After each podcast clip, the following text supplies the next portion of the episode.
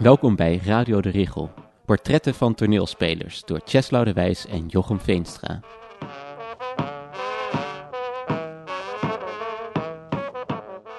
Deze keer is Co van den Bos te gast. Co is zowel schrijver, speler, decormaker als regisseur. Na een studie kunstgeschiedenis aan de Universiteit van Amsterdam en beeldende kunst aan de Rietveld Academie werd hij in 1984 een van de oprichters van Alex de Electriek. 30 jaar later maakte hij de overgang naar het Noord-Nederlands toneel onder leiding van Ola Mafalani en nu is hij zelfstandige. Toen ik theaterwetenschap studeerde in de jaar, eh, was eind jaren 80. Toen was uh, de Alex natuurlijk wel vol aan de gang. Ja. En toen zag ik dat ook wel veel. Maar het heeft voor mij altijd een soort... Eh, want toen ik ook in eerste instantie met, bij de collectief daarover nadacht toen was dat Alex de Electriek niet per se iets wat in mijn hoofd kwam. Maar dat is omdat het ook nooit voor mijn gevoel op die manier binnen zo... inderdaad die toneelspelerscollectieven die Nieuw-West wel heel duidelijk waren voor mijn gevoel... en Discordia en zo... leken jullie toch een soort andere positie te hebben.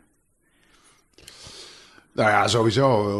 Omdat we natuurlijk niet begonnen als groepje in een, in een theateracademie. Wat, wat veel aan de hand is bij ja, collectieven. Want waar begonnen jullie uiteindelijk?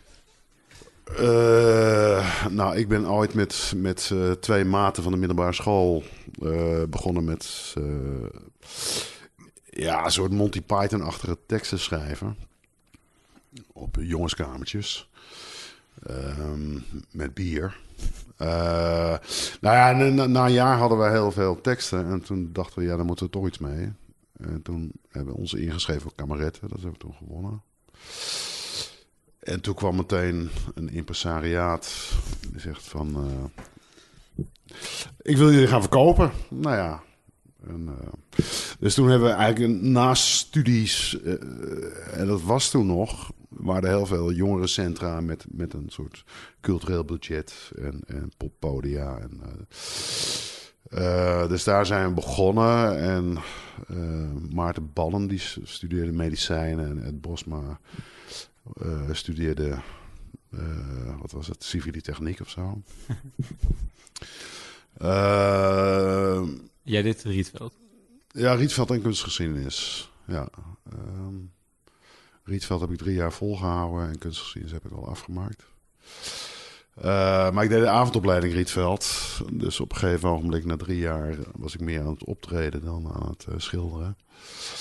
Uh, nou ja, toen moest ik gewoon een keuze maken en toen werd het theater. Um, nou ja, en Maarten Ballem en Ed Bosma zijn toen op een gegeven ogenblik toch hebben ze gekozen voor het huisartsendom en het ingenieurschap. En toen, nou ja, toen is uh, Raymond Thierry erbij gekomen en Martin Hofstra en uh, Raymond de Kuiper als, en Wim Conradi als componist. Ehm, dus we zijn niet in één keer als groep doorgeschoven van de, van de academie naar, naar het podium. en ook heel erg doorgewisseld. Ja, we hebben, ja, zeg maar, de, de, grote wisseling was natuurlijk Maarten en, en Ed, die uh, voor een uh, verstandige carrière ko kozen. Maar toen uh, Raymond en Raymonde en Martin erbij waren, hadden we wel een soort kern en, en Wim. nou ja, die uit hele verschillende hoeken kwamen. Sommigen hadden academie gedaan. Raymond Thierry kwam uit een Volvo-garage. En Wim die kwam ook zo'n beetje als zij-instromer. Maar dat gaf wel een aantal mensen bij elkaar die, die, uh, waarvan de talenten elkaar niet overlapten. Dus dat was eigenlijk. Uh, en we begrepen elkaar wel heel goed, zeg maar in, in esthetiek en, en ja, een soort hang naar absurde humor. En, uh, um, dus dat vulde elkaar wel heel goed aan. Um, en de rolverdeling was duidelijk. Was of dat niet per se? Nee, want zowel Martin als Raymond als ik waren wel beeldend ingesteld. En, en konden ook wel timmeren, zagen en, en lassen. Dus ja, op het moment dat iemand een idee kreeg en we dachten dat is het, gingen, renden we naar de werkplaats en gingen we daar timmeren en, en lassen. Want was de werkplaats ook eh, zeg maar, de, de, de basisplek in feite? waar wij, wij worden altijd beschreven als dat we de hele dag aan tafel zitten. Werden jullie Nou ja, de werkplaats was wel... eh, Kijk, als je vluchtgedrag wilde vertonen... dan moest je een goed decoridee hebben... en dan kon je meteen weg. Ja, precies. Zo, is het wel verdeeld, ja. En... ehm, eh, nou ja, weet je... Ja, god, als je repeteert... dat was niet onze grote... eh, onze grote plezier. Dus als Wat versta je iets- dan onder repeteren? Dat je op de vloer staat. En, eh, Nou ja, doorspreek van wat, wat, wat moet die scène ongeveer zijn en, en eh, we doen het. En eh, ehm, nou ja, na één of twee keer Waar de afspraken wel gemaakt. Hadden we het wel zo'n beetje, ja, dit, is- dit is het ongeveer wel. En Ja. dan, kon je wel de vloer op, eigenlijk. nou, dat stond wel op de vloer. En we dachten, nou ja, dit, zoiets moet het zijn. Ja. En, en ehm, nou ja, en dan was het vervolgens, eh, maak jij dat ding, dan schrijf ik nog wat teksten door. En, ehm, nou ja, en dat, dat was natuurlijk, eh, kijk, als je het over collectief hebt, is het natuurlijk een, een vrij vlakke structuur. Eh, ook de regisseur, Paul van Molen in die tijd, eh, ja, die gaf, die gaf wat dramaturgische input. Ehm, maar goed, daar kon ze iedereen zich tegenaan bemoeien. En, en vervolgens werden er in werkplaats prototypes gemaakt. En ja, kon je zien of iets werkte, ja of nee. En of dat eh, tien keer groter moest of eh, tien keer meer. nou ja, zo... zo dus in die zin, kijk, eh, de, de tekst was niet heilig, de regie was niet heilig en eh, vormgevingsideeën waren niet heilig. Eh, dus ja, die moesten elkaar, of die moesten zichzelf maar bewijzen in dat repetitieproces of dat maakproces. Ehm, dus als we, als we dachten, ja, maar dit is een geweldig effect, dat moet erin. Ja, dan moest het scenario daar maar naartoe gaan. Of eh, eh, ik heb het vaak. Nou ja, ik heb het vaak beschreven als of een boksring, waarin de ene discipline maar, maar tikken moest ontvangen en, en uitdelen om zich te bewijzen. Of een museumzaal waarin eh, de dingen die daar hangen of daar staan eh, elkaar een soort betekenis moeten geven. Waren jullie een soort van de outsiders, of niet? Van de, van de toneelwereld? Ja, dat waren we natuurlijk wel. Ehm, die zijn vrij snel van die, van die zaaltjes, die poppodia achter, wel gewoon het theater ingekomen uiteindelijk, toch? nou, dat heeft wel vijf jaar geduurd, Ja, denk wel. ik. Ja. Ehm, Want Nou ja. wat, wat waren dat? Waren dat meer soort van jongerencentra? ja, nou ja, zwart geschilderde hallen in de punktijd. En, eh, Maar waar tieners kwamen? Of Ja. eh, ja, maar niet het serieuze publiek? Maar, of, eh, nou... de toneelrecensent die kwam Nee, nee, nee, die, die, die, die, kwamen er niet. En, en, eh, nee, maar dat, wa- dat was echt... eh, ja, in de meest schimmelige holen in Noord-Holland kwam je dan eh, met... Toen nog posters van de ex en, en eh, weet ik wat voor punkgroepjes allemaal. En jullie zaten eigenlijk ook een beetje in de muziek. Eh, Ja, nou ja, ik, Impresariaat, krakers, esthetiek, krakers. eh, en in, inderdaad, nou ja, in jongerencentra. En dan krijgen ze, eh, weet ik wat, drie keer per week een band. En dan de vierde keer was het geen band. En wat was dat dan? En ehm, en daar kwamen ook mensen naartoe. Of was dat dan moeilijk? Die, die sleepten we erbij. Dat was natuurlijk wel de grap. Dat, dat in eerste instantie, als we Thomas Bernhard deden... in eh, ja, een jongerencentrum in Horen... Ja. Dan stond iedereen aan de bar. En ja, dan moest je eerst een fles champagne naar de bar gooien om iedereen zijn bek te, dicht te laten houden. En vervolgens zeggen, nou kom hier maar zitten. Dan eh, overal, eh, over vijf kwartier zijn we klaar. Nou ja, dan kwamen ze een beetje schoorvoetend. Kwamen ze er, eh, binnen zitten. Maar dat heeft natuurlijk ook wel, zeg maar, de, de, de, de, eh, de esthetiek van de eerste Alex-voorstelling heel erg bepaald. Van, van ja, je moet gewoon eh, van dik hout, zeg maar, planken brengen. Mm. Want anders. En ook de aandacht erbij houden. en, en, en, Misschien nou, niet zozeer de lange bogen, maar eerder de, de korte spanningsbogen. ja, en niet hele verhalen, maar toch hit and run. En, en ehm, eh, Nou ja, door, door shock-effecten of door opwinding mensen, mensen denken van... hé, hey, er gebeurt wat. Ehm, eh, of dit is totaal ongerijmd, of, of dit is grappig, of dit is, eh, dit is gevaarlijk. Dus zeg maar zo'n soort... En dan, nou ja, later las ik de... de futuristische manifesten van, van Marinetti over het theater en over kunst. En ik dacht, ja, dat is eigenlijk wel wat we, wat we doen. Geen psychologie, maar direct uh, gevaar of, of die direct effecten. En dat niet via de band van een personage spelen, maar meteen... Uh, ja, je moet wel opletten, anders krijg je iets in je gezicht. Ja. Um, nou ja, dat vind ik nog steeds... Hoe kwamen jullie aan materiaal dan zo'n act? Niet, niet letterlijk materiaal, maar gewoon hoe kwam je op zijn ideeën daarvoor? Kijk, het, idee was steeds om het anders te doen dan, dan uh, uh, wat aan ons vooraf ging. En, en anders te doen dan je zou verwachten. Dus op het moment dat je, dat je Venijnig Variété was zo'n voorstelling. Dat speelde eigenlijk met een soort circus act. En hoe ga je dan een circus act doen op de Alex manier? En nou ja, we hadden daar een, een uh, Chinese bordenact. Uh, waarin we iets van tien boormachines op een plateau hadden geschroefd met uh, glasfiberstokjes en borden. En dan zetten we die, die boormachines aan en nou, alles ging draaien en het sloeg alle kanten uit. En uh, nou ja, dat, was, dat deden we dan in de beste Chinese traditie. En vervolgens kwam ik dan met een enorme pan aardappelpuree op. En iedereen zag de bui al hangen. Dus iedereen dook al weg. En nou ja, dan gooide ik met een pollepel uh, aardappelpuree op die bordjes. En dat ging natuurlijk alle kanten uit. Uh, dus dat is een variatie op een variété act. Ja. En, en um, nou Moest het altijd kapot dan, of niet? Wat zeg je? Moest het altijd kapot? Of, uh moest in ieder geval verspreid.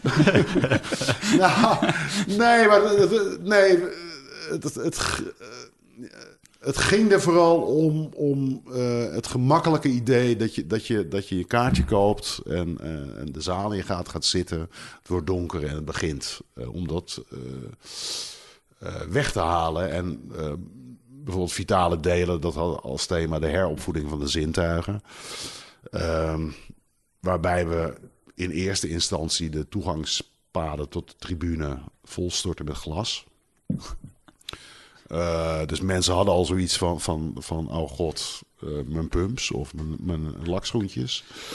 Uh, en in die gangen, links en rechts van de tribune, stonden dan ijzerplaten met pneumatische hamers erop. Dus een enorme kabaal. Uh, en dan kwam het publiek binnen in, in een, rookgevulde ruimte met slingerende lampen en, en uh, ja, vier losgebroken gekken die een feestje gaan vieren. Uh, maar de heropvoeding van de zintuigen is ook echt bijna wel een, een futuristisch inderdaad een, een futuristische uitspraak of een dadaïstische uitspraak bijna. Die ja, nee, dus maar da, da, daar ging dat heel erg ja. over. Van, van uh, hoe krijg je de zintuigen weer scherp? Um, maar dan ook Rimbaud en, en, en waren dat ook allemaal mensen die je dan lazen? Want die hebben dat toch ook als dichters echt gepromoot? Uh, wie? Wat? Rimbaud of, of, uh, of uh, Verlaine of Baudelaire of zeg maar die Franse poëten die ook een heropvoeding van... Nou ja, nee, die, die, die, die, heb ik wel gelezen. En, en zeg maar... Ja, wat ze zeggen over, over shock-effecten en, en shock-effecten ja, in, in, in, de tekst. Ja. ja. Uh, dat is allemaal wel voorbij gekomen. Ook, ook performance, Amerikaanse performance kunst uh, van Kaproff. En, um, maar dat was op een of andere manier altijd een soort reflectie op iets wat we al gemaakt hadden. Het was niet zo dat we nee, dachten van dit moeten we gaan doen. Um, maar we hadden het gemaakt en op een gegeven moment ga je dan lezen van, van oh ja, maar dat is, dat is al lang bedacht. Of, as usual. Maar het is ook wat ik zat het laatste denken, dat in diezelfde periode, of iets, dat weet ik dus niet precies. Want je had ook op een gegeven moment kreeg je del Baus en kreeg Ja. je Royal Deluxe en zo. Was dat dan, waren dat tegelijkertijd dingen of wat kon me niet helemaal goed meer reconstrueren? Eh, ja, voor de Baus heb ik een van de eerste performances gezien in, in eh, eh, Barcelona. Ehm, nou ja, dat was natuurlijk ook een soort, soort punktheater waarin het publiek doorlopend als een Mhm. soort broodje klei eh, werd gesplitst en weer bij elkaar geplakt. En, en dat vond ik geweldig. En, en, en zeg maar ook eh, eh, ja, dat het decor bestond aan rauw bouwmateriaal. En, en zeg maar die, die echtheid. En het was dan op een soort bouwple bouwput ook werd het gespeeld. Ja, en daar werd van alles uitgehaald met, met licht en vuur en, en Ja. motors en weet ik wat allemaal. Toen dacht ik, ja, dit is de opwinding die ik ook ken van, van krakersrellen. En, en eh, dat je moet uitkijken dat je niet door een paard wordt eh, overreden of door, door stille wordt, wordt uit je jas wordt getrokken. En zo'n soort opwinding, ja, dat is natuurlijk ook een bepaalde esthetiek. Ja, die vond ik wel heel belangrijk dat dat in de voorstelling zat. Was het ook politiek? Of was het niet zo politiek? Nee, toen, toen niet. Eh, nee. Achteraf? Ehm, Esthetisch politiek, niet... eh, Ja, dat vind ik altijd. Nou ja, kijk, ik, ik, ik vind het dan een beetje gevaarlijk om, om, eh, om politiek heel één op één in een theatervoorstelling eh, te, te, te, Zeker. te zetten. Eh,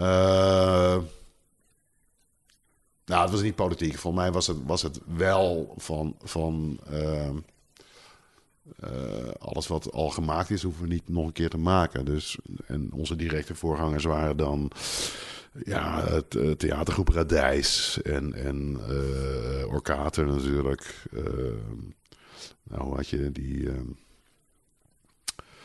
ja, die Bel ja, een aantal van die Belgische groepen die hadden ook wel performance dingen.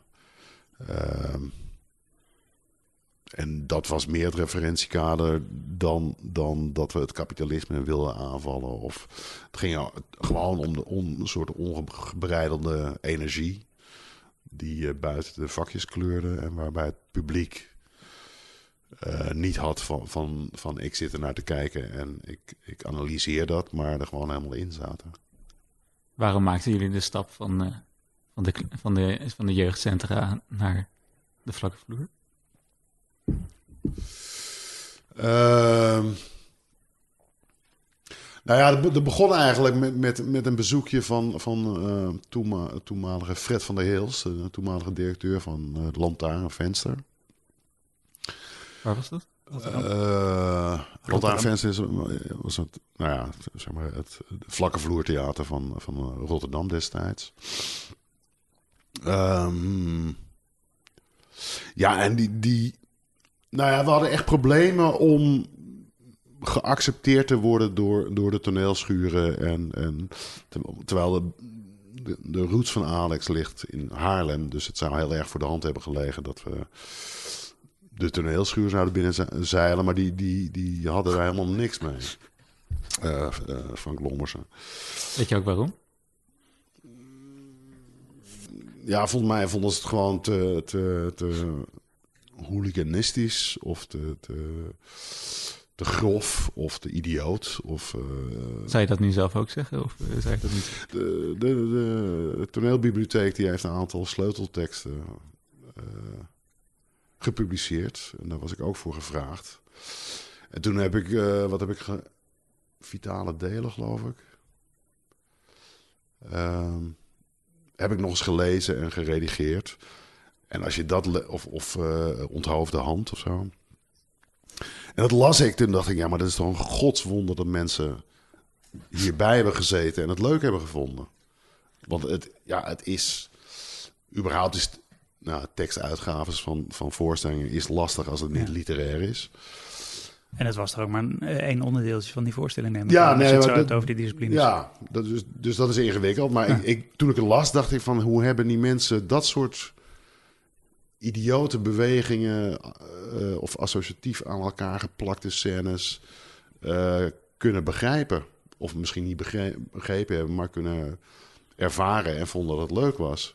Dat, eh, ja, dus dat, dat, dat, ja, en dan is het de energie of de overtuigingskracht van de spelers. Of eh, een soort verstand op nul en kom maar even in onze wereld. Eh, zoiets. Ehm, Ik heb namelijk altijd... De, wij zijn eh, ook niet per se uit toneelscholen voortgekomen. En ik heb altijd de toneelwereld als vrij open wereld ervaren. En ook, vooral ja, ook in een toneelschuur bijvoorbeeld, werden we toch vrij snel geprogrammeerd. Dus, dus, nou, dan heb je dan misschien, aan ons te danken misschien. Ja, misschien, misschien is de wereld wel veranderd. Dat maar zou, nee, dat zou kunnen. nou ja, Fred van der Hilst, die, die vond ons heel... En, en het is niet raar dat dat in Rotterdam zat. Die heeft ons in een jongerencentrum gezien en die tent werd afgebroken. En die dacht van, ja, maar dit, dit is raar. Theater of Ja. half, half rock'n'roll. Eh dat zou wel goed zijn om in theater te hebben. En eh, to- toen was er een soort verbond tussen een aantal van die vlakke vloertheaters. Dus als je bij de Lantaarn binnen was, dan was je ook bij Toneelschuur binnen. En Bies in Den Bosch en Grand Theater, denk ik. Eh, dus toen kwamen we in die theaterwereld binnen. En dat was ook wel voor ons belangrijk, omdat daar ook eh, uitkoopsommen werden betaald eh, die ergens naar leken. En subsi- subsidie kwam langzamerhand aan de horizon van. Ehm, nou ja, en het heeft natuurlijk ook te maken met, met, met ehm, dat je zelf vindt dat je heel goed bezig bent en dat je niet begrijpt dat de anderen dat niet zien. Nou ja, dat is toch belangrijk, lijkt me. Maar veranderde, veranderde, verder? Maar het, het was, het was, ehm, was ook wel, eh, nou ja, met Joost Sternheim, voordat we hier in Frascati eh, binnenkwamen, dat was een enorme hessel. Maar we hadden wel een heel groot publiek, wat andere groepen blijkbaar niet bereikten. Dus Frascati, en die afficheerde zich toen met Theater van de Straat. Eh, periode geweest. En die dachten, ja, maar eh, we, moeten, we moeten de elektriek hebben. Want die hebben, die, dan komen er allemaal leren jassen binnen en, en eh, punkers en god mag weten wat. Ja, dat heeft denk ik... Nou, dat heeft drie jaar geduurd, denk ik.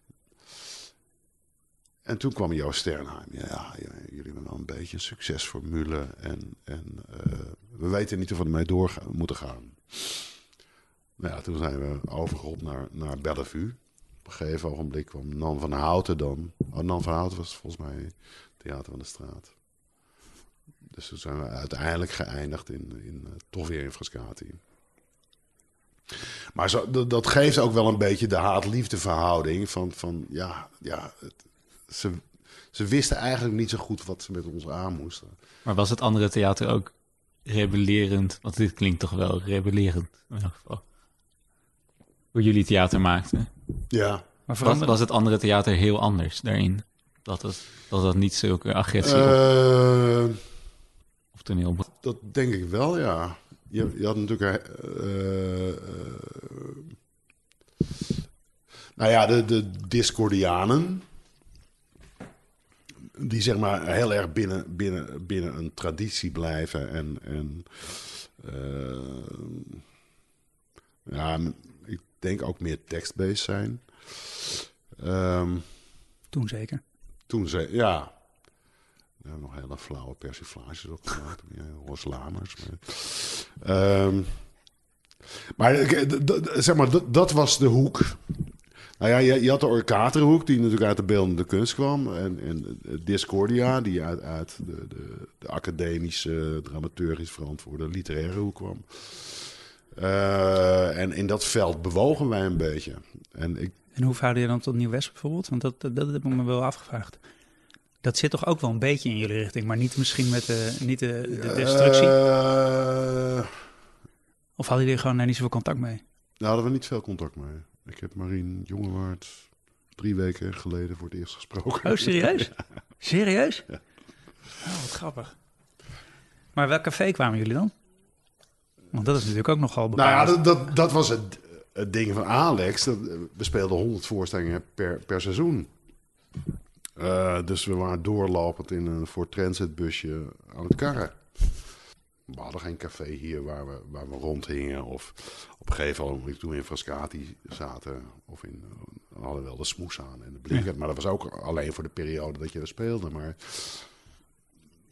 ja, we, we waren geen onderdeel van, van het meubilair van, van een café. Nee. Dus speelden ontzettend veel. Van, nou ja, van Terneuzen naar Maastricht en Groningen. Eh, dus ja, als je vier keer in het land speelt, dan ben je blij dat je... Tuurlijk. Ja. maar veranderde ook wel op het moment, want wat op een gegeven moment kregen jullie wel subsidie, speelden jullie inderdaad overal door het hele land. Ehm, dus je hoort op een gegeven moment toch aan, de gevestigde kant ook wel Ja, degelijk. dat was de grap, want, want op, eh, op een gegeven moment, eh, zeg maar, na vitale delen, had, ik- had ik het gevoel... eh, Oké, nou, we, we, hebben, we hebben die halve rock'n'roll cabaret kant hebben we gehad. En we zijn nog steeds niet ergens.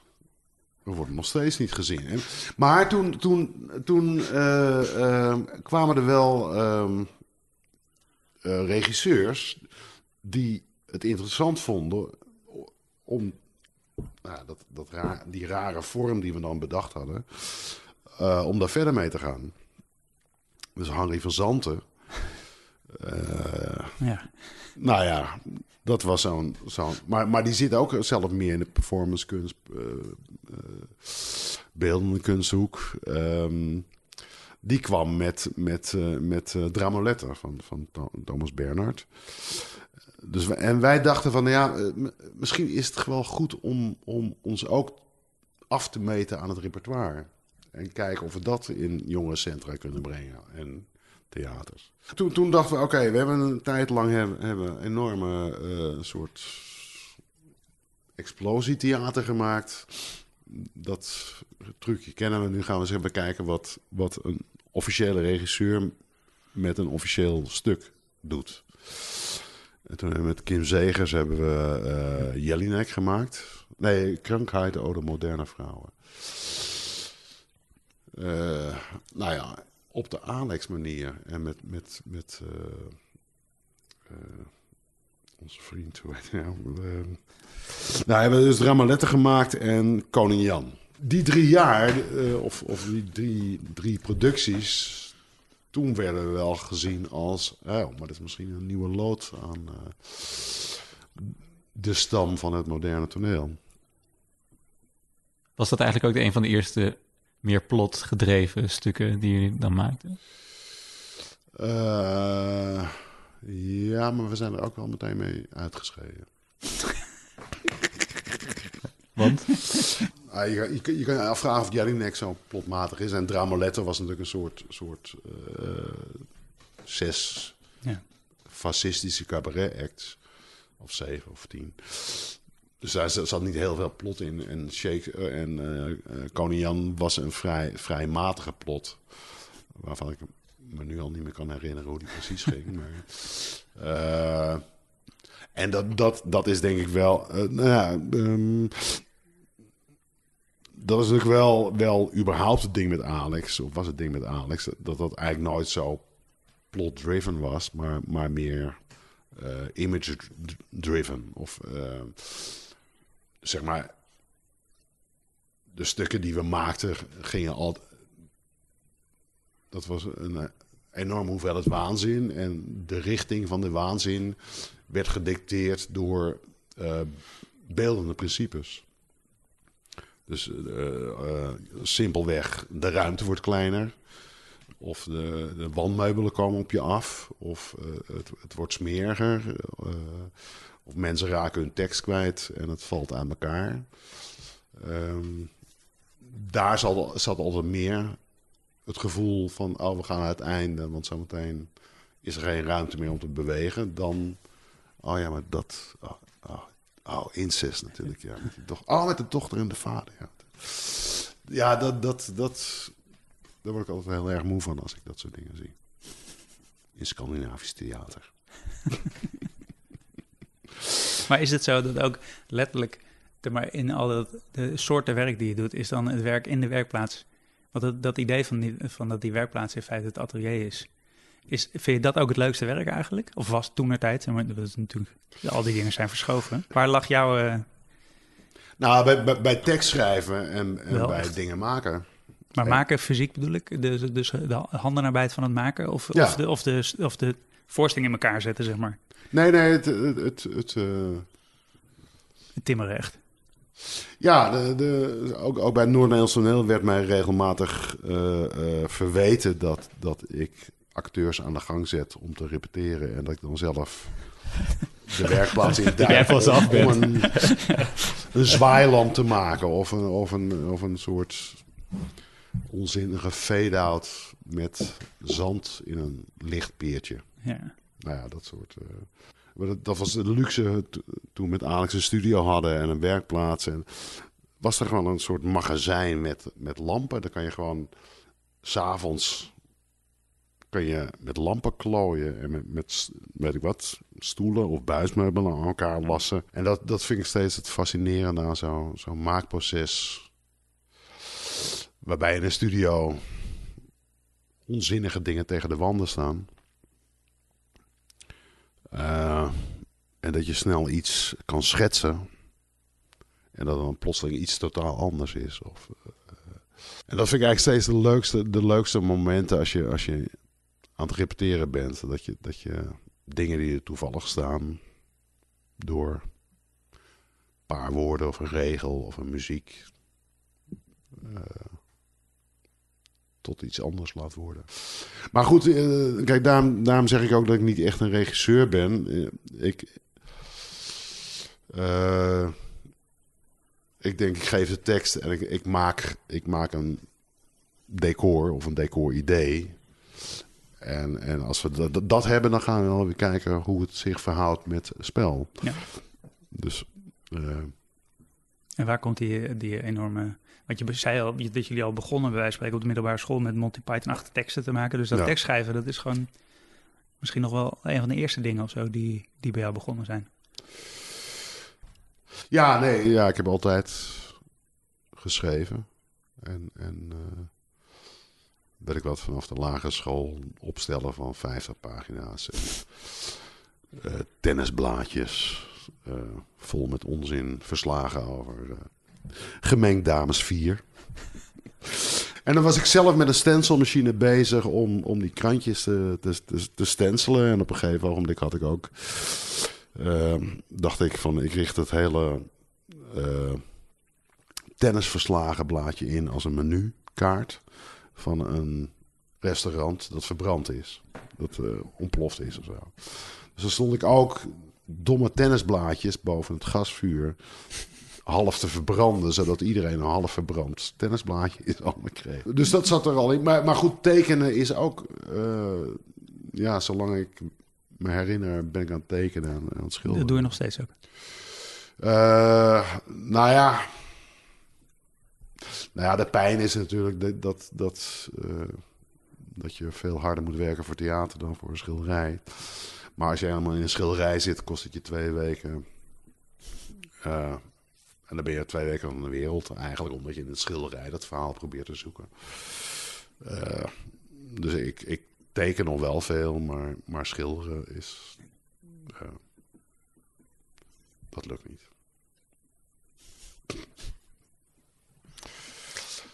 Zal ik nog een duvel gaan drinken? Maar je bent dus in het derde jaar gestopt met, met, met schilderen op het Rietveld. Ja, En nu, wil, en nu heb je eigenlijk pijn van dat je niet kan schilderen. Grof gezegd. ja je, had, je had eigenlijk de, de academische lijn en, en een non-academische lijn. En de non-academische lijn was destijds Charlotte Mutsaars en Piotr Muller, dat is een beeldhouwer. Eh, nou ja, dan had je, dan had je de gasten die, die eh, begonnen met... Ja, je moet elke avond aanwezig zijn. En, eh, die zetten dan een stil leven neer, gingen zelf de bar in. En, en dan, moest je braaf het stil leven naschilderen. En, ja, dat kon ik allemaal wel. En op zich vind ik het ook wel leuk. Maar ja, ik vond het een beetje een lousy manier van onderwijs geven. Terwijl Charlotte Mutsaars, eh, nou ja, dat was wel een inspirerende, is nog een inspirerende dame. Ehm, maar Charlotte stond altijd Paul achter me. En dat werden hele heftige discussies bij, bij beoordelingen.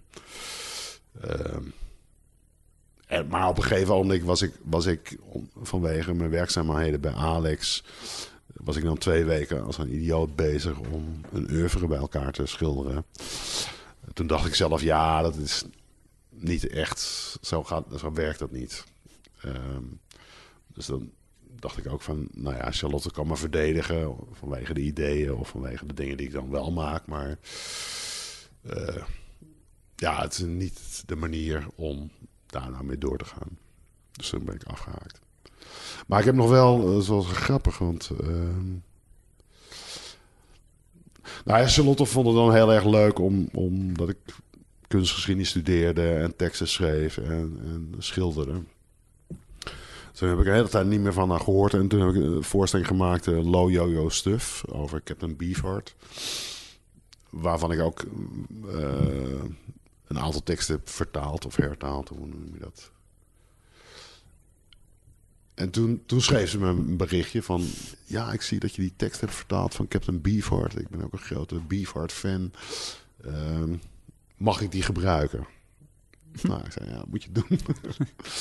Maar zeg maar, dat, dat, dus zo'n soort link was er wel. Maar dus dat... Want in feite ben je dus bij het schrijven is er altijd geweest. En op een gegeven moment kwam het schilderen erbij, dat toneel. Dus het is altijd een soort multitalentachtige situatie. Los nog van nou ja, te, ja, theater is natuurlijk een hele hybride vorm. Ja, ja dus maar is, is dat ook daarom de, de reden dat je daar eigenlijk in oorsprong toch voor gekozen hebt? Of kan je dat niet zo zeggen? Of is het gewoon hoe het gaat? Uh, het is een hele hybride vorm. Dus, dus, dus uh, je kan al je, je dingen erin stoppen. Ik heb wel tijd nagedacht of ik de Rietveld zou afmaken en, en uh, gewoon beeldend kunstenaar zou worden. Um, toen sprak mijn vader nog mij zorgelijk aan van... Co, je hebt nogal wat autistische trekjes. Uh, dus misschien is het niet zo handig om je te begraven in een studio.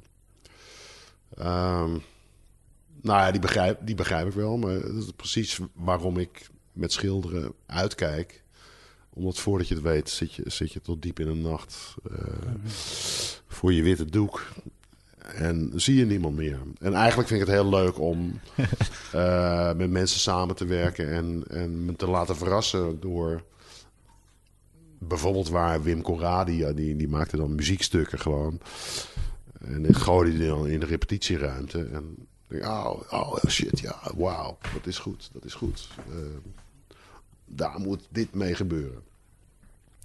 Dus zeg maar, het doorlopend laten verrassen door, door wat je zelf niet kan bedenken, maar wat de andere mensen bedenken. Dat vind ik eigenlijk toch ook een beetje de basis van, van, van kunst maken. Als je het met een groep doet. Maar je moet je er ook toe aanzetten. Wat zei je? Je moet je er ook toe aanzetten. Want eigenlijk zou... Uh, volgens mij heb ik nu wel een, een, een goede balans gevonden. Uh, tussen, ik vind het ontzettend leuk om bijvoorbeeld met Anna en Lotte uh, de moraalridder te maken. Of met 80 man in Zwolle een locatieproject. Uh, maar dan vind ik het ook geweldig weer om gewoon achter je laptop te zitten en, en ja, heel gedetailleerd teksten te maken. Maar ik denk dat het wel goed is dat ik het allebei doe in plaats van puur tekstschrijver of, en, en puur regisseur zou ik niet aan kunnen, denk ik. Is het ook elke keer een overgang van... Dus je hebt die tekst in je eentje geschreven. Dat is natuurlijk een beetje cliché. Maar dan moet je daarna met die andere mensen dat, daar iets van maken. Want je beschrijft het als twee ja, hele andere... Ja, een overgang, maar, maar, maar niet per se een, een negatieve overgang. Dat, dat, ik ben altijd heel opgewonden en benieuwd hoe dat dan weer gaat. Uh, ben je daarmee aan het fantaseren terwijl je schrijft? Hoe dat, hoe dat zo meteen gaat? Of is het, is het voor jou echt een afgesloten bezigheid, dat schrijven? Ik schrijf altijd wel scenario's. Uh, met zowel beeld als, als muziek, als, uh, als wie het doet, zeg maar. Dus um, het is niet puur, puur tekst, Maar het is altijd wel een, een, een soort totaalscenario. Ja. En volgens mij is dat dan op dat moment de enige manier waarop het kan kloppen.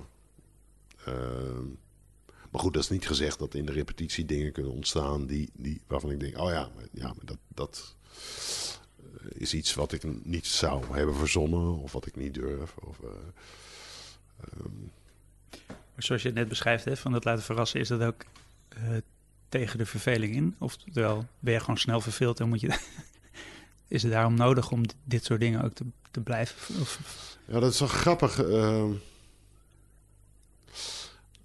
zeg maar, afgelopen weken was ik in Groningen, waar ik een, soort research deed een voorstelling met, met Ronnie Haver van Club Guy Ronnie, danseres. En Tomoko Mukuyama, een pianiste.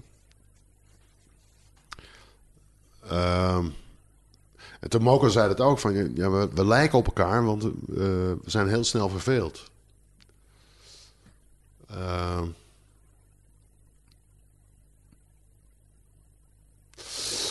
ja, dat, dat is dan de negatieve vorm van, van eh, we zijn heel nieuwsgierig wat er nog meer in zit.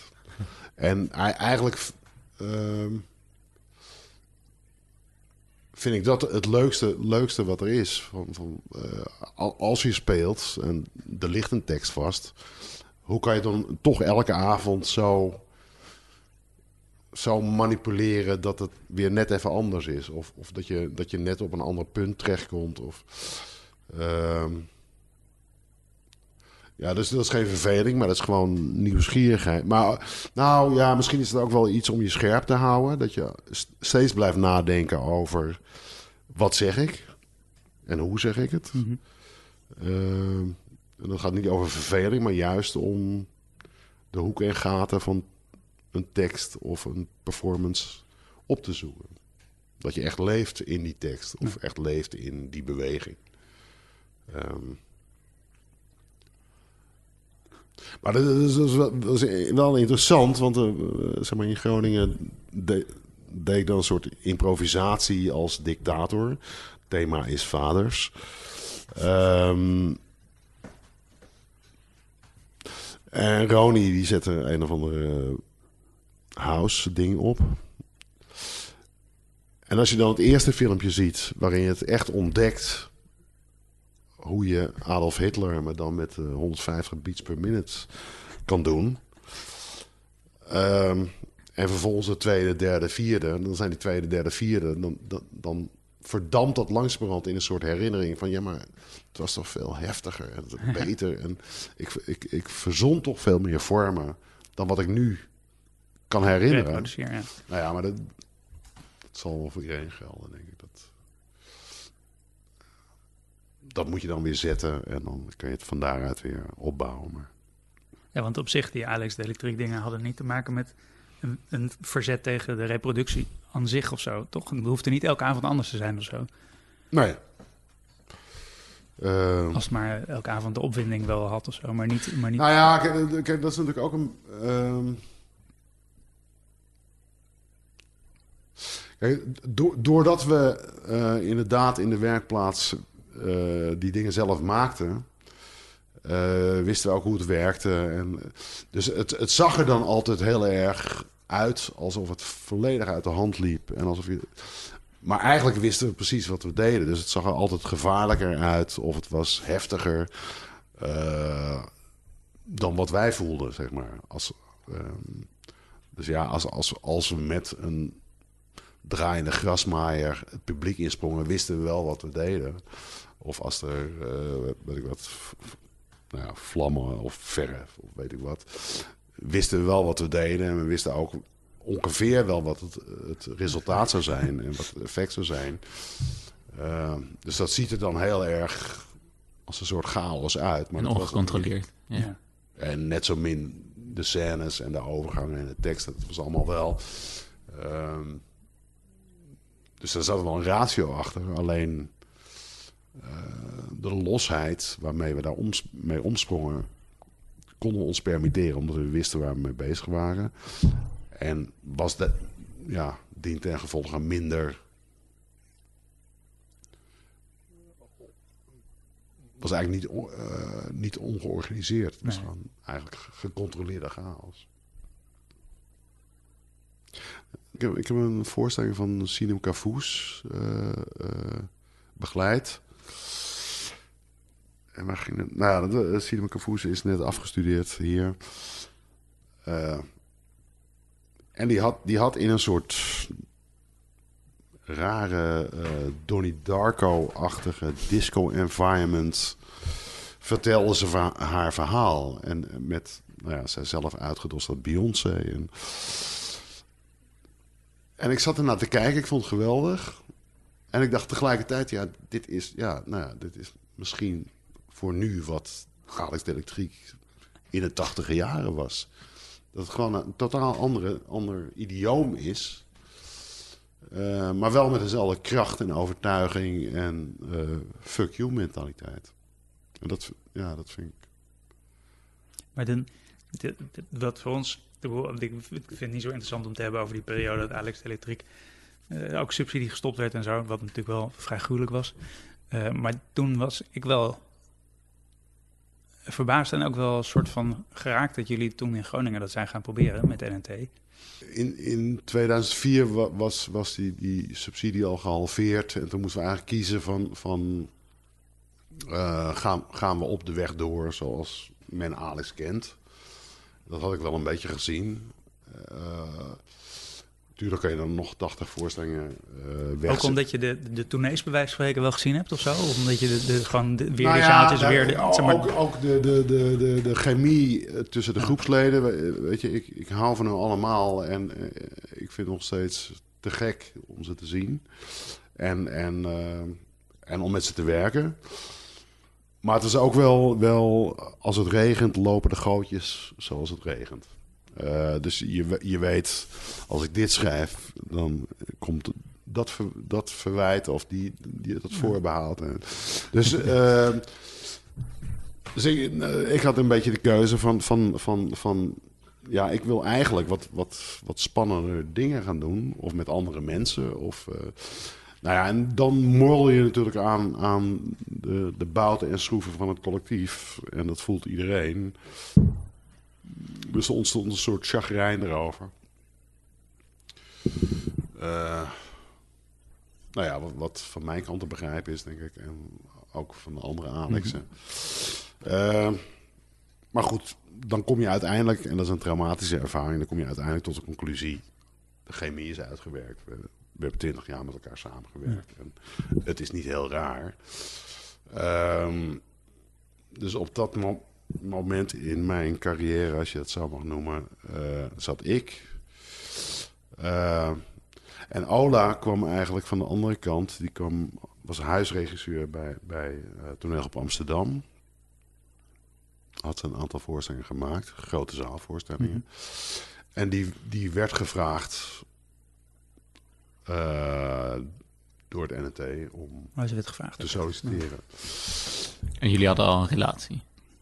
Ja, ja, ja. ja. Ehm, nou ja, en toen, toen.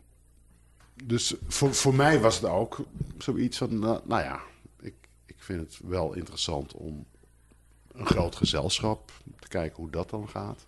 Want de klein, het kleine gezelschap had ik wel eh, gezien. Of zo. Of nou, niet, niet gezien in de zin van eh, dat ik er klaar mee was, maar ik wist hoe dat liep. En wat de beperkingen daarvan waren. En, eh, en toen zijn we naar Groningen gegaan met het idee van wat kan een groot gezelschap veranderen in een stad. Dat was eigenlijk het idee. En Ola is sowieso van het grote eh, theater. Eh, dus voor haar was het, was het ook een uit, uitdaging om onder de vleugels van Ivo van Hoven weg te gaan en te kijken van wat, wat kan ik met mijn wens tot kunst en verandering bewerkstelligen in Groningen. Ehm, ja, en dat, dat was voor ons allebei een logische stap om, om dan eh, dat te gaan doen. En dan, dan is Groningen. eh,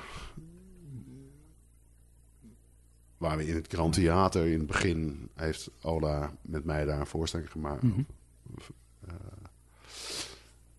voorstelling gemaakt. Dus Groningen was voor ons ook een, een soort splendid isolation. Eh, Jullie zijn ook gaan wonen, toch? ja, Ja. ja. Nee, eh, goede mensen en een soort no-nonsense sfeer over theater en over samenwerkingen.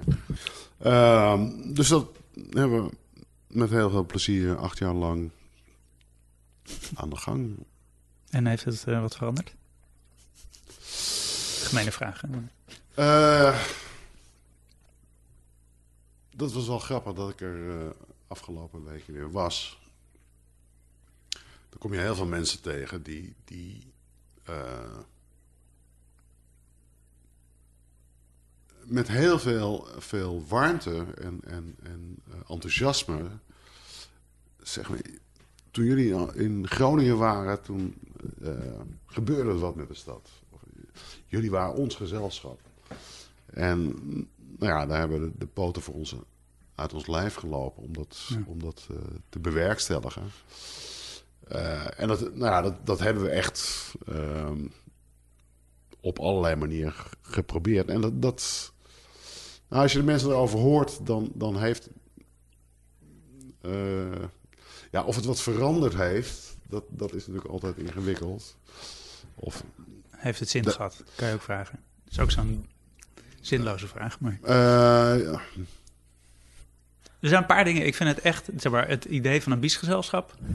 Dat vind ik gewoon, eh, denk, dat, dat lijkt me ingewikkeld. Gewoon om in, mee te dealen, om, eh, om, om het te runnen, om, ja, dat, Waarom? om het effect je hebben. Om, de verantwoordelijkheid Om, de grootte van de organisatie, al die dingen. Ten opzichte van, ja, je kan niet dat familie, ja, je kan een beetje misschien dat familiaire voor elkaar krijgen, maar de echte platte structuur zoals, zoals je dat bij Alex wel voor elkaar krijgt, kan in zo'n situatie denk ik niet.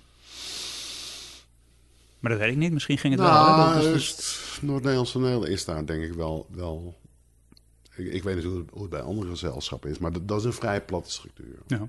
eigenlijk. Ehm,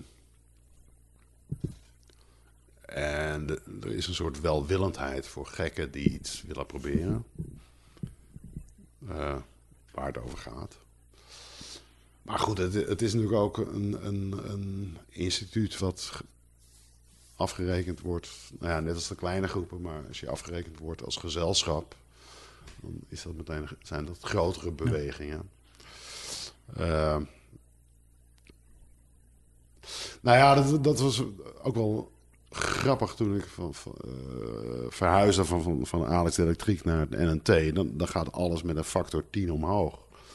Dus je moet tien keer meer mensen binnenhalen. Je moet eh, tien keer meer reizen. Je moet, moet tien keer meer acteurs. En.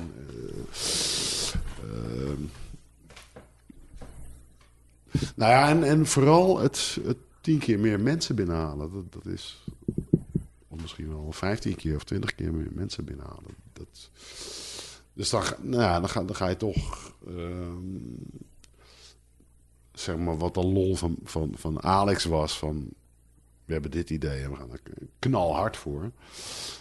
Eh, daarmee trek je geen schouwburger vol. Dus ga je toch denken van ja, wat dan wel? Ja, ja, ja laten we Hamlet nog maar een keer doen. Ja, zo, ja of, of, of, of Borgen. Maar ergens is het wel ook dezelfde beweging van de jeugdhonken naar eh, de vlakke vloer. Die eerste Het is een schaaltje hoger bedoel je? Ja, Eh, ja, nou ja, da- daarom vond ik het eh, waanzinnig interessant om, om eh, dat te doen. Ehm, toen ik Alice in Wonderland maakte, maakte voor, de, voor, de, voor de grote zaal. Dat vond ik eigenlijk het, moment dat ik dacht van... Ah ja, maar die esthetiek van Alex en, en dat rouwdouwige en niet alles uitkouwen en niet een decoortje neerzetten, maar... Dat kan dus wel. Dus bij, bij Alex, of bij, bij eh, Alice in Wonderland dacht ik... die esthetiek die we toen aan- uitgeplozen hebben... en, en die rare associatieve eh, manier van een, van een theatervoorstelling maken... Dat, dat kan dus wel op dat formaat. Ehm, ja, dus dat, dat vond ik wel heel interessant. Ja, andersom bij Fellini toen ik dat Ja, zag, dacht ik, nou heb je wel- dat is wel... Ja, dat was natuurlijk ook een hele gelukkige combinatie tussen, tussen het beeldende en, en het... Ja, het is, ja misschien is dat wel. Dus er zitten al die elementen in. En Ja. ook zelfs bij wijze van spreken, die, die, die- al die circus varianten ook. En, en, en tegelijkertijd is het echt een totaal andere beeldtaal. Maar wel met allerlei... Ja, maar dat is natuurlijk ook, ook eh, eh, omdat de mensen die toen meespeelden heel Mhm. erg op hun plek vielen. Ik bedoel, als je eh, Jochem Stavenuiten, die nou hier met Vroevoe staat. Dat is er wel een vervolg erop, toch? Ja, nee, dat, dat komt eruit voort. Ja. Ehm, eh, maar daarin was hij geniaal. En bij, bij Borgen was een acteur. Ehm, nou ja, zo... eh eh, Evan Brain, Ja. de, de trompetist. Ja, dat, dat, was, dat was Fellini eigenlijk. En in Borgen is het... Ja, blijft het briljante muziek, maar is het toch een soort underscore van een groter filmies of eh, en dat doet niet af aan, aan Borgen, maar da- daarin vind ik het. Eh, ja, dat is toch meer. De basis is echt de, de, de, de tv-serie. Met de fantasie van, van de schrijver van die eh, tv-serie. En daar kleeft toch iets van een soort realisme en gewone problemen en gewone taal en, eh, aan vast. Ik weet niet of de eerste bundel van tekst is die van je uitgegeven is. Maar in ieder geval eentje die heel lang in mijn kast heeft gestaan. Die heeft volgens mij de titel... Een man komt op, rookt een sigaret en gaat af. Zoiets. Komt op, rookt wat, gaat af. Rookt gaat af, ja. Maar dat lijkt bijna een definitie van toneel. Was het ook zo bedoeld? Want Ja. Het is niet per se de, de, de, de- het beeld wat ik me bij jullie voorstelling of bij jouw teksten voorstel. Maar ik vond wel, wij zeiden altijd uh, staan tekst, dat is de rappende kabouter of zo. Dat, dat, was, voor, dat was voor ons altijd. Ja, ja, nee, maar het, het, het, het is- het is, het is heel biografisch, want meestal eh, schrijf ik check in een scenario. Mhm. Liefst ook bier. Dus Voor dat- jezelf? Wat zeg je? Voor jezelf? Eh, voor mijn personage. Eh, nee, dus, dus het is, in zijn domme concreetheid vind ik het heel leuk. Eh, en het, is natuurlijk, het heeft natuurlijk ook te maken met, met het, het verdampende karakter van theater. Van, van, je doet wat, het verdwijnt en je bent weer weg. Dat is ook nog een verschil. Daarom heb ik dit interview ook zo eh, eh, hartstochtelijk aangegrepen. Om nog een paar jaar langer in het collectief bewustzijn te blijven. Vanochtend heb ik een- recensie van Luke uit 2001 gelezen over eh, de hoofdrol. En dit was hij zo boos in. dat was ook zo grappig. Hij was heel boos over jullie voorstelling toen. En wie was dat? Luke Sonneveld. Oh ja, Luc Sonneveld, ja. Want, eh, jullie hadden, en hadden jullie gezegd dat jullie een Scandinavische schrijver zouden spelen. Zo'n psychologische waarschijnlijk. Ja. Oh, dat was... eh, ja. Wat jullie niet deden. Nee, dat, Want die was, bestond ook niet, die Scandinavische. nee, dat was een hele... he- ehm, ja, Luc Sonneveld, ja, Luc Sonneveld is ook zo'n angst, angstgegner. Want die is natuurlijk van het integere theater. En dat, dat, dat trokken wij echt niet. Eh, welke voorstel? Oh, Blokhut was dat. Ja. Ja, nee, dat was, nee, dat was grappig. Eh, nou ja, de- het begon, begon met, met, met eh, oké, we gaan eh, een stuk maken. Ik ga een stuk schrijven. Ik schreef een stuk. En, eh, ehm, en dat heette dan Blokhut. Dus ik dacht, nou, dat zal in Noorwegen spelen of zo. En toen werd ik gebeld door, door een journaliste. Ehm Oh nee, ik, ik, had een of andere lulverhaal geschreven. Want er was net de, de, nieuwe Engelse golf geweest. Of de, de jonge, jonge Engelse. En alles wat, wat eh, jong Engels was. Of eh, Sarah Kane. En, eh, of of jong Duits. Dat was allemaal heel erg hip. Dus, dus, eh, eh, dus ik zeg, ja, ik heb dat stuk niet zelf geschreven. Maar het is geschreven door een Noorse DJ. Nou ja, op het moment dat het woord DJ valt en die een stuk schrijft, was meteen, wauw, weet je, nou, dus, eh, en voordat ik het wist, had ik een soort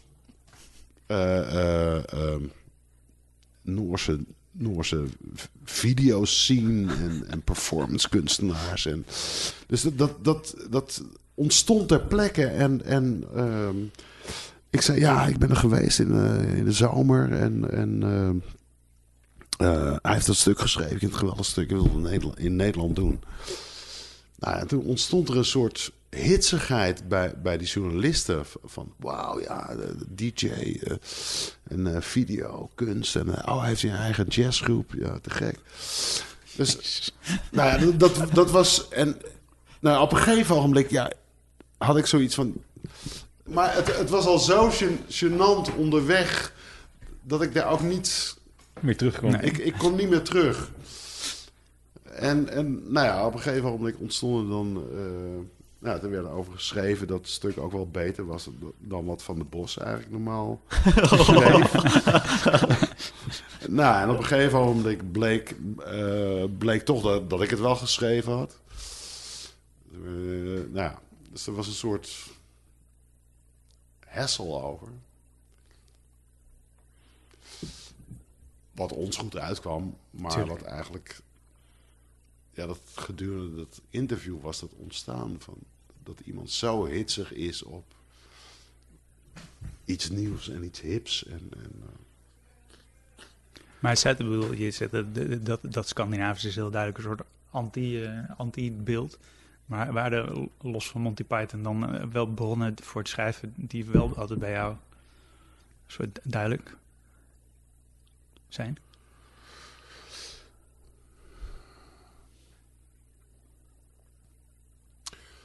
Ehm, ja.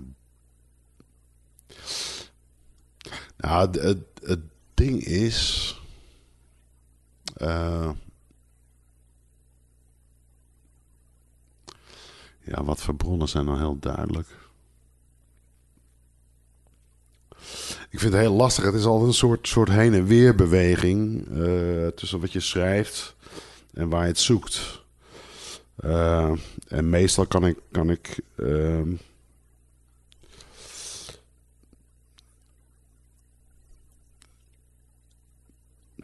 teksten waar ik het zoek, kan ik nooit langer lezen dan vijf, vijf pagina's of zo. Eh, bijvoorbeeld als ik, als ik iets van, van Witkiewicz lees, dan heb ik na, na, na, na tien pagina's heb ik, oké, oké, ik weet het, ik weet het. Ik kan, ik, ik kan wel verder lopen. Of als ik Sh- Shakespeare. eh, nou ja, daar, daar heb ik ook een beetje de neiging van een klein jongetje waarvan waar tegen zijn vader zegt: eh, Ja, maar dan moet je zo doen en dan moet je het zo. Ja, ik, ik, ik weet het wel, ik weet het wel. Dus dan, dan is het echt na vijf minuten moet ik het wegleggen. Of, en of het werk is te zwaar. En dat kan ook James Joyce zijn. Als je, als je de Odyssey leest, dan lees ik dat en dan denk ik... Oké, oké, eh, eh, te veel, te veel, te veel, te veel. Eh, ik, ik weet hoe je het doet. Eh, en, en nu moet ik daarmee aan de gang. Ehm Gombrowicz, Kurt, eh, Kurt Vonnegut, ehm, Thomas Bernhard. Waarom Thomas Bernhard?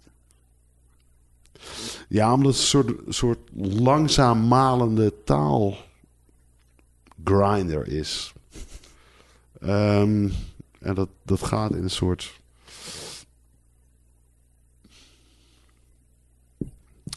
eh, ijzeren heinigheid gaat hij door, door, door de shit heen.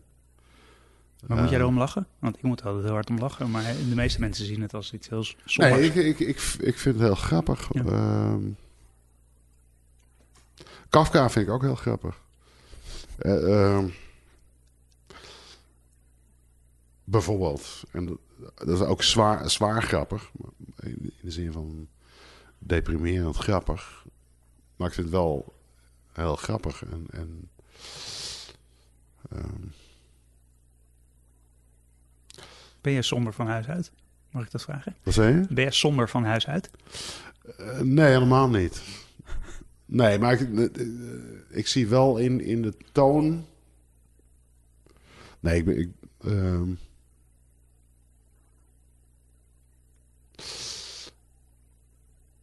Nee, maar dat, dat vind ik dan wel interessant bij, bij zo'n Gombrowicz en, en, en Witkiewicz en Kafka. Die hebben ook een soort Oost-Europese eh, heavy mental. Dat alles beladen is en alles is, alles is slecht. Maar dat, dat, ja, dat heb ik niet. Daar heb ik er helemaal geen reden voor. Ik heb gestenceld tijdens de krakerstijd. En, eh,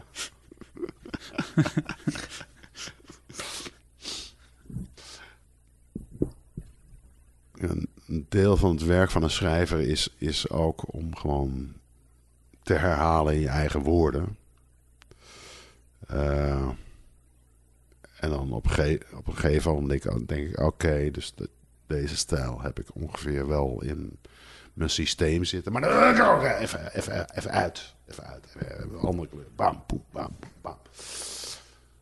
Maar goed, dat, dat zit natuurlijk in dezelfde compositie als je die tekst schrijft. En soms denk ik ook van. van ik moest een, een, een, tekst schrijven voor een stuk van, van Evan Brain, Chapman. Uh, en eigenlijk dacht ik, um, het moet een soort hervinden van je jeugd zijn. Naar aanleiding van, van één dingetje. Nou, uh, Marcel Proestrecht, je leest dat vijf pagina's. En dan, ja, dan zie ik zo'n zo hele zin staan, die, die ongeveer een halve pagina groot, lang is. En dan denk ik, oké, dan ga ik dat eventjes helemaal omzetten naar wat ik nu wil vertellen. Nou, dan komt er heel, en dat, uh, zeg maar, als je dat gaat omzetten naar wat je dan wil vertellen, dan merk je hoe moeilijk het is. Of hoe gecompliceerd die zinnen in elkaar steken. Maar het is ook een, een, een kick om dat te doen. En die, ja, die kick vind ik dan heel, heel, heel uh, spannend. Dat je denkt, ja, maar ik wil die, ik wil die volzin met 80 bijzinnen wil ik gewoon uiteindelijk keihard erin, erin nelen. Maar dat is, dat is ook als je... Maar is dat de puzzel oplossen, zeg maar? Dat je het... Ja, het is zelfs een soort gevecht met materiaal natuurlijk, als, ja, met, nee, als met een boormachine, zeg maar. Ja, ja, het openkraken en het uh, naar je eigen hand zetten. Ja, maar het, het, is ook, het is ook uh, een oefening in deemoed. Denk auw, ja, nee, ja. En zeker als je het dan nog een week later terugleest... en dan denk je, ja, maar dat begin van die zin. En dat is een overspannend tankconstructie. Niemand begrijpt het meer. Overspannend tankconstructie. Ja, dat zijn een eh, hoofdzin beginnen en dan een bijzin, een bijzin en dan een beetje de weg kwijtraken en dan uh, net op tijd Waarbij de schrijver het wel begrijpt, maar de, de lezer niet. Uh, dat, dat, dat is dus heel literair. En dan heb je eh, bijvoorbeeld Captain Beefheart, die als een waanzinnige soort schilderijen schrijft. Uh, in Loyo Stuff uh, heeft Frank Lammers dat gedaan. Op een meestelijke manier. Uh, er is een, een, een, song van Captain Beefheart Neon Meat Dream of een Octafish. Hoe heb je dat vertaald? Uh, nou, een neon vleesdroom van een achtvaatvis.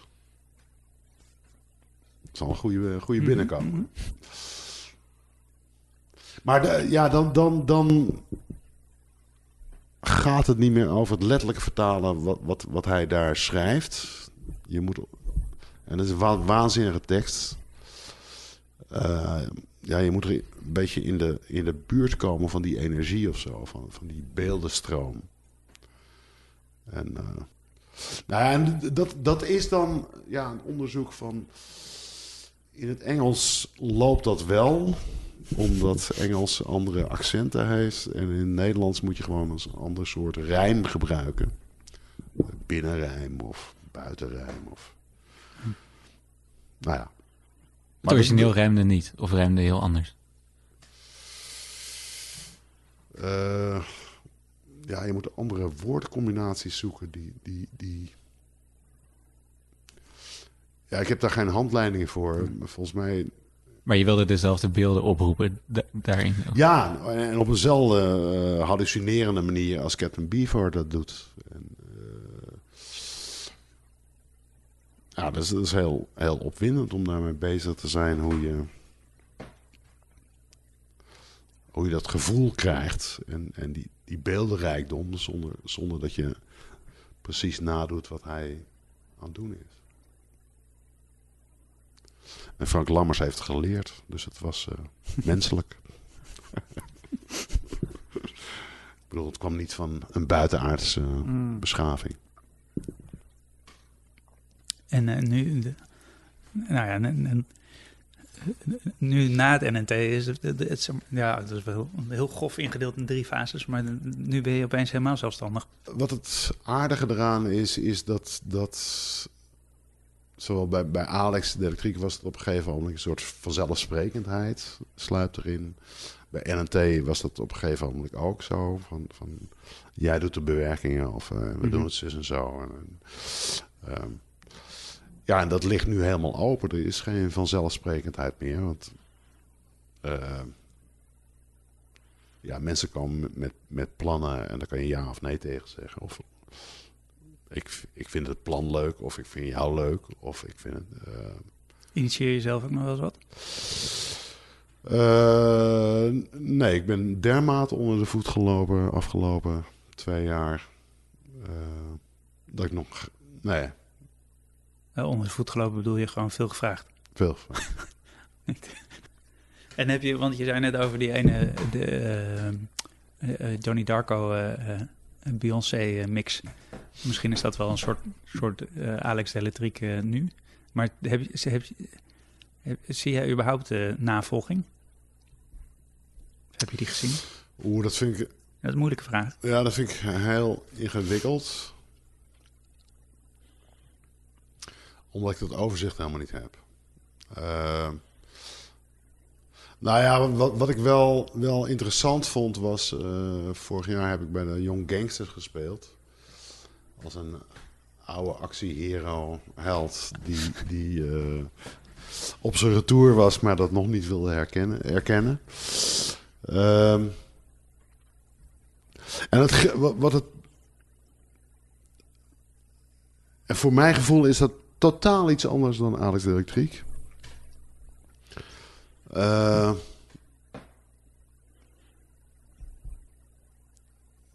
maar je las toch terug in de, in de, in de uh, recensies... oh ja, Van der Bos is terug bij zijn oude vak. En er kwamen zelfs oude collega's van de dochtroep... die kwamen dan naar, daar naartoe. En die zeiden, ja, wat goed dat je terug bent. en dat was voor mij echt bizar, omdat hoe goed ik die voorstelling, of hoe leuk ik die voorstelling ook vond. Voor mij had het echt totaal niks te maken met, met, met uh, de elektriek. Maar dat is toch ergens gewoon heel simpel. Het heeft grote effecten. Gaat het deels over agressie? Niet? Ja, maar, dat, ja, maar dat, vind, dat vind ik dan zo simplistisch gekeken en, en zo... Het, het heeft helemaal niks met, met Alex de Elektriek te maken. Want het, het, het, het is een pastiche van, van een filmgenre. En dat hebben wij nooit op zo'n manier gebruikt. Uh, we speelden nooit een filmpje na met Alex. Maar uh, bovendien denk ik dat Alex textueel slimmer in elkaar zat. En dat het beeldend autonomer was. Waar speelde je dan mee? Hè? Uh, nou, op, zich vond ik de grap wel goed. Want, zij zit natuurlijk wel in het, in het, in het explosieve uh, genre. En nou ja, als je dan een soort Godfather wil, ben ik dat denk ik kan ik me voorstellen. Dus op zich, die, die grap vond, vond ik wel goed. Maar dat, dat eh, professionele kijkers, recensenten, het één op één zeggen van hij is weer terug. Ja, dat- Ja. De vergelijking vond je gewoon. Ja, dat vond ik heel bizar, want ik dacht, nou... maar als zo je- raar alsof je ooit weg geweest bent. Dat vind ik nog het meest beleefd. Ja, een soort, soort. Ja, hij heeft acht jaar verkloot, maar nu is hij, nu is hij weer. Maar dat is heel. Ja, en in een voorstelling waarvan ik het idee heel, heel erg leuk vind. Waar je wel meer jezelf als acteur zag. Een deel. Ja. Dat dan idee. En, en natuurlijk neem je dat mee. En, en ik vind het ook wel grappig dat je dat een soort. als een dinosaurus in zo'n voorstelling loopt. Maar, maar, maar dat de voorstelling aan zich lijkt op een voorstelling van Alex. Ja, dat. Of dat ik daarmee terug ben op het goede pad. of zo, nee, dat is voor mij een hele bizarre gewaarwording. Ja. Dat was natuurlijk wel het verhaal van Alex. Dat, dat, ja, we kwamen bij elkaar en, en eh, je hoeft het niet alleen te doen of niet als de grote regisseur of als de grote tekstschrijver. Je, kan gewoon met, met elkaar sparren en iets ontwikkelen. De treurigheid van de situatie nu is natuurlijk dat, dat de gezelschappen, of je moet maar onder een gezelschap vallen, of dat er geen, geen productiehuis is voor gekke idioten. En het zijn allemaal onderverdeelde dingetjes. On, Ketenverantwoordelijkheid. Of, zeg maar, waar, waar is de, de shantytown waar ze zich kunnen ontwikkelen?